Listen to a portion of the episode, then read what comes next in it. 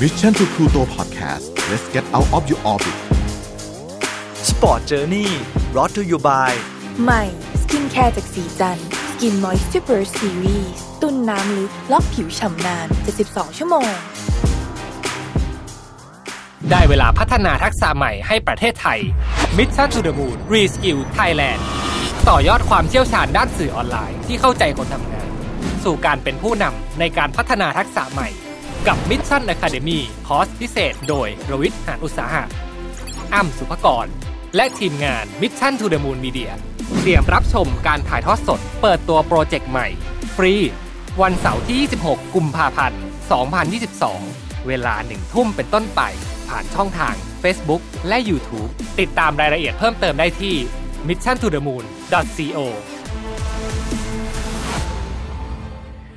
สวัสดีครับ คุณผู้ชมคุณผู้ฟังทุกคนนะครับ ขอต้อนรับเข้าสู่รายการ Sport Journey Dark Stadium กับผมโจยี่ชัยยุทธนะครับ ทาง Mission to Pluto Podcast ต้องบอกว่ารายการของเรานะครับกำลังนับถอยหลัง 3 EP สุดท้าย รวมวันนี้ด้วยจะปิดซีซั่นอย่างเป็นทางการนะครับ EP สุดท้ายเราจะปล่อยกันวันที่ 2 มีนาคมนี้นะครับ ยังไงฝาก 3 EP ที่เหลือเนี่ยไว้เป็นความทรงจำของทุกคนด้วยนะครับ แล้วเดี๋ยวเราก็ค่อยกลับมาเจอกันใหม่เมื่อถึงเวลาที่พร้อมนะครับสำหรับสัปดาห์นี้ เรื่องที่ผมจะนำมาเล่า ถือว่าเป็นเรื่องที่ค่อนข้างจะละเอียดอ่อนมากๆ อยากให้ทุกคนที่ได้รับชมรับฟังนะครับ ใช้วิจารณญาณนะครับ แล้วก็อยากให้นำเรื่องราวที่ผมเล่าให้ฟังวันนี้เนี่ย ถือว่า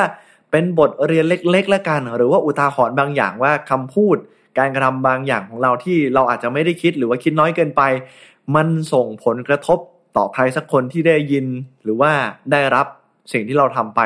ไม่มากก็น้อย มันอาจจะเป็นเหมือนมีดที่กรีดใจใครบางคนก็ได้นะครับ เรื่องที่วันนี้จะนำมาเล่ากันเป็นเรื่องของนักวอลเลย์บอลชายชาวเกาหลีครับ ชื่อว่าคิมอินฮยอกเขาตัดสินใจจบชีวิตลงในวันที่ 4 กุมภาพันธ์ที่ผ่านมานะครับ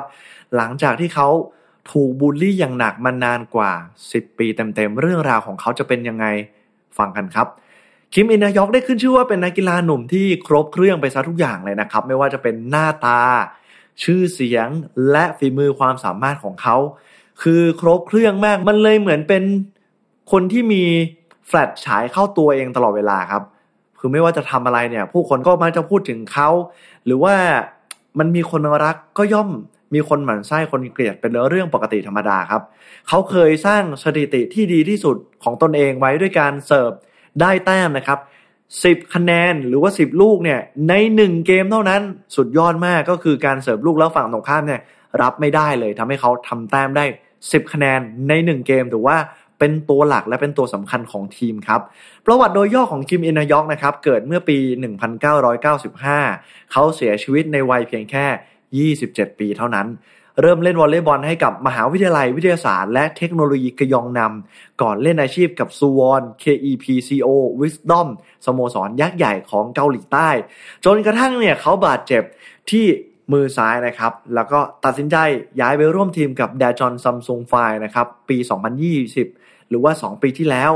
หลังจากนั้นเนี่ยเขาก็ได้รับบาดเจ็บอีกทำให้อินยอกเนี่ยต้องพักรักษาตัวได้โอกาสลงสนาม เพียงแค่ 2 เกมเท่านั้นในฤดูกาลนี้นะครับ ซึ่งตลอดระยะเวลาการพักฟื้นเนี่ยเขามักต้องรับมือกับ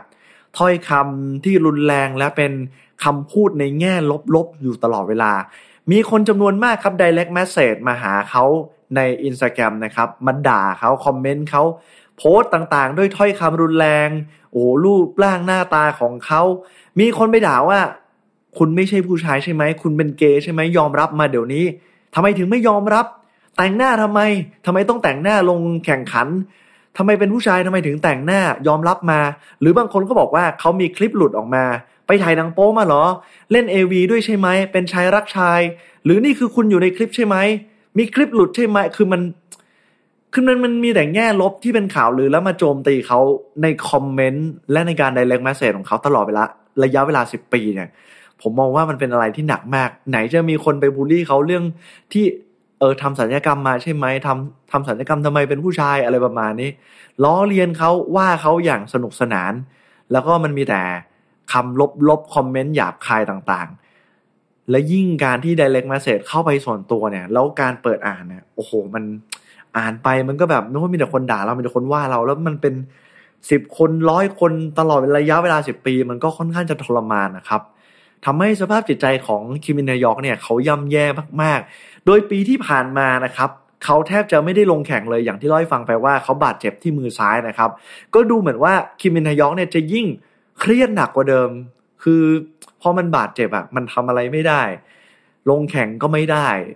แล้วยังโดนคอมเมนต์อีก มันก็เป็นอะไรที่ค่อนข้างจะแย่นะครับ เขามักจะมีการโพสต์ตัดพ้อชีวิต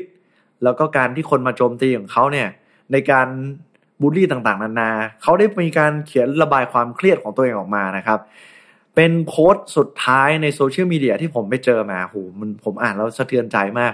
เขาระบายออกมาว่า ผมถูกเข้าใจผิดมาตลอดช่วงสิบปีที่ผ่านมารายการที่ผมเพิกเฉย มันตลอด เพราะคิดว่าเรื่องแบบนี้มันจะจบลง แต่ไม่ใช่เลยครับ ผมกลับเหนื่อยมากกว่าเดิม มันยากที่จะทนต่อไปให้ไหว ผมไม่เคยแต่งหน้า ไม่ชอบผู้ชาย แล้วผมก็มีแฟนแล้ว ผมไม่เคยเป็นนักแสดงหนังโป๊อย่างที่ใครหลายคนเข้าใจ ผมแค่เป็นคนที่ดูแลตัวเอง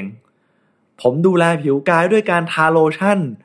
ซึ่งถ้าหากการทำแบบนี้ พวกคุณจะเรียกว่ามันเป็นการแต่งหน้า ผมก็จะยอมรับมัน โปรดอย่าเข้าใจผมผิดเกี่ยวกับเรื่องที่ผ่านมา มันเป็นเรื่องยากที่จะห้ามใครสักคน หรือคนที่จะ เข้ามาส่งข้อความมาด่าผม แต่ได้โปรด หยุดเถอะครับ เพราะข้อความของคุณทำร้ายผมจริง ๆ นี่คือข้อความสุดท้ายของคิมอินฮยอกนะครับ หลังจากนั้นครับวันที่ 4 กุมภาพันธ์ที่ผ่านมา เพื่อนๆญาติญาติพยายามออกตามหาเขาติดต่อเขาไม่ได้ครับ จึงได้มีการไปแจ้งความกับเจ้าหน้าที่ตำรวจจังหวัดขยองกีนะครับ ให้ไปตรวจสอบ เมื่อตำรวจเดินทางไปถึงบ้านพักของคิมอินฮยอกครับ ได้พบร่างที่ไร้วิญญาณของเขา เขาได้ตัดสินใจจบชีวิตลงด้วยการฆ่าตัวตายครับ นอกจากนี้ตำรวจยังเจอสมุดไดอารี่ สมุดบันทึกที่เขาพยายามเขียนเรื่องราวความทุกข์ใจ สิ่งแย่ๆที่เขาเจอมาตลอดระยะเวลากว่า 10 ปีตำรวจไม่พบร่องรอยของการถูกบุกรุก การป้นหรือว่าการถูกทำร้ายนะครับทำให้ตำรวจปักใจเชื่อว่าน่าจะเป็นการฆ่าตัวตาย จากหลายสาเหตุที่คิมอินฮยอกเจอ ทางครอบครัวไม่ติดใจกับสาเหตุการตาย เพราะทราบถึงปัญหานี้มาโดยตลอด และเชื่อว่าลูกชายของเขาคงทนรับมือต่อความเจ็บปวดนี้ต่อไปไม่ไหว โดยเมื่อกลับไปดูโซเชียลมีเดียของเขาเนี่ยก็ถือว่าเป็นอะไรที่ค่อนข้างน่าสนใจครับ เพราะในคืนวันที่ 3 กุมภาพันธ์ก่อนเกิดเหตุ คิมอินฮยอกก็ได้มีการโพสต์เป็นนัยยะบางอย่าง เป็นข้อความว่าลาก่อน ราตรีสวัสดิ์ตามด้วยเนื้อเพลงเศร้าๆจากเพลง please ของศิลปินลูเซียนะครับ ใจความทำนองเพลงเนี่ยก็ประมาณว่าร้องไห้และโอบกอดเขาปลุกเขาจับมือเขาไว้ พอผมยิ่งเข้าไปดูหน้าโปรไฟล์หลักไอจีของคิมอินฮยอกเนี่ย ยิ่งรู้สึกแปลกๆอะไรบางอย่างครับ เพราะว่าในหน้าไบโอของเขาเนี่ยมันจะมีตัวเลขที่เป็นการระบุเดือนและปีเกิดของเขาไว้ก็คือ 1995จุด7ซึ่งเป็นเดือนเกิดเขา จากนั้นมันยังมีต่อท้ายด้วย 2022 ก็คือปีนี้ จุดตามด้วย 2 ก็คือ เดือนกุมภาพันธ์ เดือนที่เขาเสียชีวิตนั่นแหละครับ มันเลยอาจจะเป็นการคาดการณ์ว่า หรือเขาจะกำหนดวันตายของเขาล่วงหน้าไว้แล้ว ด้านสโมสรต้นสังกัดอย่างซัมซุงฮาวาแจนะครับ หลังจากที่คิมินายอกเสียชีวิตได้หนึ่งวันเนี่ยทางสโมสรมีการแข่งขันในวันถัดไปนะครับผู้เล่นทุกคนเนี่ยได้มีการติด ริบบิ้นสีดำไว้ที่ชุดนะครับรวมถึงทีมงานสตาฟโค้ดเพื่อเป็นการไว้อาลัยต่อการเสียชีวิตของเพื่อนร่วมทีมนะครับ จากนั้นก็ได้มีการเดินทางไปร่วมงานศพ เพื่อไว้อาลัยเป็นครั้งสุดท้าย นอกจากนี้ก็ยังมีคนดังอีกหนึ่งท่านนะครับ คนคนนั้นก็คือคุณฮอกซอกชอนนะครับนักแสดงชื่อดังชาวเกาหลีใต้ ซึ่งถือว่าเป็นเพื่อนสนิทคนหนึ่งของคิมอินฮยอกนะครับ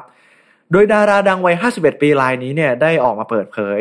รสนิยมทางเพศของตัวเองว่าเขาเป็นเกย์และได้บอกเล่าว่าเขาเนี่ยสนิทสนมและรู้จักกับคิมอินยอก และได้เจอกันเมื่อเดือนที่แล้ว เขาเล่าต่อว่าคิมอินยอกได้มาปรึกษาเรื่องการบูลลี่อย่างหนักกับเขานะครับ และได้ระบายถึงความทุกข์ใจอย่างหนัก ซึ่งตัวเขาเองเนี่ยเข้าใจดีเป็นอย่างมาก เพราะตั้งแต่ที่เขาประกาศตัวว่าตัวเองเป็นเกย์เขาก็โดนเรื่องพวกนี้เนี่ย แทบจะตลอดทั้งชีวิต ยิ่งไปกว่านั้นครับ วันที่พวกเขาทั้งคู่เจอกันคิมอินฮยอกได้ถ่ายภาพคู่กับเขาไว้ ก็ยังมีคนไม่ดีเนี่ย เข้าไปคอมเมนต์เหยียดเพศต่อว่า และกล่าวหาว่าทั้งคู่เนี่ยคบกันเป็นแฟนกันอะไรประมาณนี้ครับทำให้นักแสดงอย่างฮอกซอกชอนเนี่ยทนไม่ไหวครับ ต้องออกมาสวนกับคอมเมนต์แย่ๆในวันนั้นว่า พวกคุณแสดงความคิดเห็นแบบนี้กับคู่ตายได้อย่างไร พวกคุณเป็นคนประเภทไหนกัน ทำไมถึงชอบดูหมิ่นคนอื่น ฉันต้องอดทนกับคำวิจารณ์แง่ลบ มานานกว่า 22 ปี นับตั้งแต่วันที่ฉันเปิดเผยว่า ฉันเป็นเกย์แต่ตอนนี้ฉันต้องพูดอะไรบางอย่างสำหรับคนที่ออกมาวิจารณ์ในเรื่องเสียหาย พวกคุณนั่นแหละ คือฆาตกร ฉันทนเรื่องนี้ต่อไปไม่ไหวแล้ว ฉันกำลังอธิบายให้ทุกคนได้เห็นถึงความเจ็บปวดของคิมอินฮยอก ที่ต้องอดทนกับความคิดเห็นแย่ๆจนทำให้เขาเครียดและฆ่าตัวตาย ถ้าคุณไม่รู้ว่าเขาต้องเจออะไรหนักหนามาบ้าง จงหุบปากซะ พวกคุณจงจำไว้ว่าสิ่งที่พวกคุณทำมันเป็นคมดาบที่ฆ่าเขา กรุณาหุบปาก และเลิกชี้นิ้วโจมตีใครในทางที่ไม่ถูก สิ่งที่พวกคุณทำสุดท้ายมันจะย้อนกลับมาทำร้ายตัวคุณเอง นี่คือคำพูด ที่นักแสดงอย่างฮอกซอกชอนได้ออกมาพูดไว้ ผมมองว่าเรื่องที่เกิดขึ้นเนี่ยมันเป็นอะไรที่หดหู่และเสียใจมากนะครับ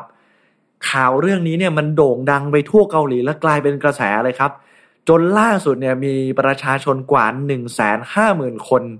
ร่วมลงชื่อนะครับ ถึงประธานาธิบดี มุนแจอินแห่งเกาหลีใต้ ให้รัฐบาลแก้ปัญหาการไซเบอร์บูลลิง หรือการกลั่นแกล้งในโลกโซเชียล หลังการเสียชีวิตของคนดังสองคนในหนึ่งสัปดาห์ อีกคนที่ว่าก็คือคุณโจจางมียูทูบเบอร์ชื่อดังของเกาหลีครับ ถ้าย้อนกลับไปในปี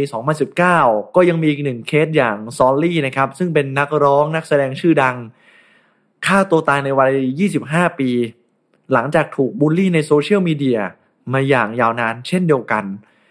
และเหตุนี้เนี่ยทำให้บรรดาคนดังในเกาหลีมากมายออกมาเรียกร้องนะครับ ที่จะหาวิธีการจัดการช่วยเหลือนะครับ คนที่อยู่ใน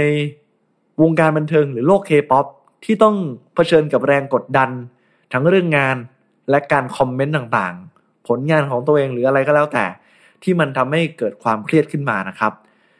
ยังไงผมต้องขอแสดงความเสียใจต่อเหยื่อผู้เคราะห์ร้ายทุกคนนะครับ ที่ต้องเสียชีวิตจากการถูก บูลลี่กลั่นแกล้งบนโลกโซเชียลแบบนี้ ผมเชื่อว่าถ้าหากมันเป็นญาติใครสักคนหนึ่งที่เจอเรื่องแบบนี้ หรือเป็นคนที่เรารักเนี่ย มันคงเจ็บปวดมากๆ ที่เราต้องมารับรู้เรื่องอะไรแบบนี้นะครับ ยิ่งเราเนี่ยมองไม่เห็นคนที่เขามาด่าเราว่าเราเราได้แต่อ่านคอมเมนต์แย่ๆลบๆ มันเป็นเหมือน การสะสมพลังงานแย่ๆไว้ในใจ เป็นเหมือนมีดที่มันค่อย ๆ มีคนถือมาแทงหัวใจเราเนี่ย ทุกวัน ซ้ำแล้วซ้ำเล่าด้วยคำพูดอะไรบางอย่างเนี่ย มันเจ็บปวดนะครับ บางทีเราแค่ทะเลาะกับใครสักคนหนึ่งแล้วโดนคนคนหนึ่งด่าเนี่ยมันก็เจ็บปวดมากแล้วอะแต่นี่เราโดนแบบใครก็ไม่รู้มาด่าเราตลอดเวลา มันก็คงเครียดมากครับ ผมได้แต่หวังว่าเรื่องราววันนี้ที่นำมาฝากกันนะครับ มันจะเป็นอุทาหรณ์ให้กับใครสักคนที่ได้ผ่านมาชม หรือผ่านมาฟังคลิปนี้ แล้วก็เหมือนได้เตือนตัวเองนะครับว่าทุกคำพูดทุกการกระทำของเรามันมีผล กับใครสักคนหนึ่งเสมอนะครับ อยากให้คิดเยอะๆก่อนที่จะพูดก่อนที่จะทำอะไรนะครับ เพราะว่าคำพูดเมื่อพูดไปแล้วมันก็คงเหมือนกับเวลาครับที่มันไม่สามารถย้อนคืนกลับมาแก้ไขอะไรได้ มันเหมือนแก้วที่มีรอยร้าวแล้วมันไม่มีทางสมบูรณ์ได้เหมือนเดิม ผมหวังว่าเรื่องที่นำมาฝากวันนี้จะไม่เครียดเกินไปนะครับ แต่จะเป็นอีกแง่มุมหนึ่งที่อยากให้ทุกคนได้ลองฟังดูแล้วก็ลองคิดตามไปกับ เรื่องราวที่วันนี้นำมาฝากกันนะครับ ขอบคุณสำหรับการติดตาม Sport Journey ที่ผ่านมานะครับ เรายังเหลืออีก 2 EP ก่อนที่เราจะปิดซีซั่นอย่างเป็นทางการ แล้วเจอกันใหม่ในสัปดาห์หน้า ผมโจวี่ชัยยุทธลาไปก่อนครับ สวัสดีครับ Sport Journey Presented by สีจัน Skin Moisture Burst Series ตุนน้ำลึกล็อกผิวชำนาน 72 ชั่วโมง